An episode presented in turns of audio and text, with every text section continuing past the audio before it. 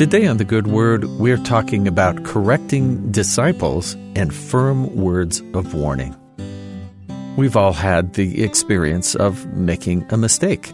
And sometimes we didn't even know we had made a mistake until someone who loved us or had responsibility perhaps for us or what we were doing came to us and said, I need to let you know that, and then we get the correction. Well, we have a choice at that moment. Are they attacking us personally? Or maybe they're coming to us with this correction because they do have faith in us and know that we can do better. In our dealings with the Lord, we may feel we have a pretty good handle on what He expects from us, only to find ourselves corrected. A chastening can be embarrassing or even discouraging, but sometimes we need a course correction to make progress. In fact, the Lord's great interest in our growth is why He disciplines those who are listening to His voice more often than those who aren't listening.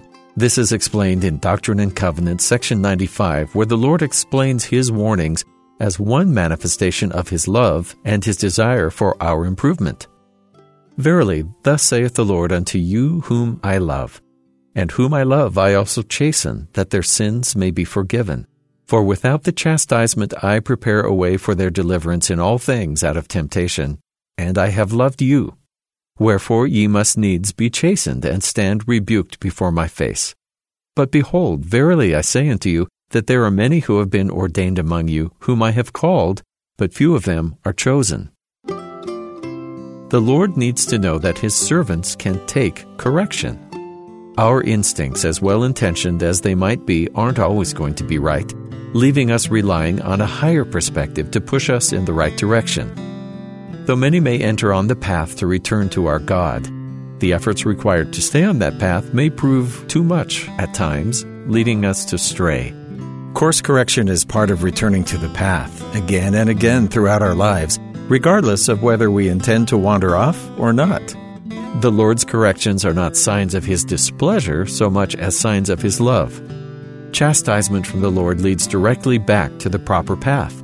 It's not pointless nitpicking, but rather essential guidance that will return us back to where we were before we got off course. We can't continue trekking forward with no regard for direction and hope we end up where we want to be.